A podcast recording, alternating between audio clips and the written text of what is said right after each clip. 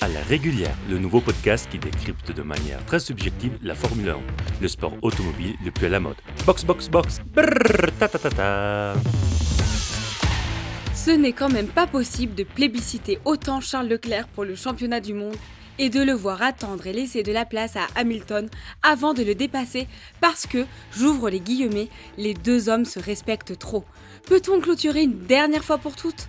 En l'état, avec Ferrari, avec ce comportement, Leclerc ne sera jamais champion. Parapapara, brrr, box, box, box. De l'autre côté, tu as Alonso, notre bon vieux Fernand, qui en veut toujours autant.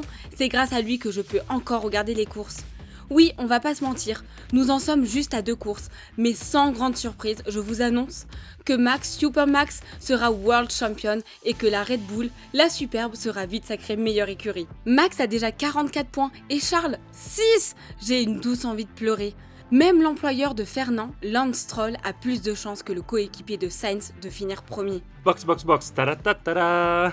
Je me dois aussi, par conscience professionnelle bien sûr, vous parler du plus gros crash en devenir.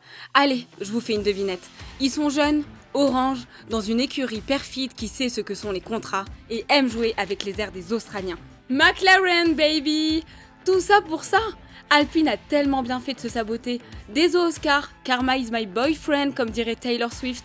À ce rythme-là, Ricardo aura déjà couru une fois pour le taureau rouge et Estibesti et Gasly seront déjà montés sur un podium.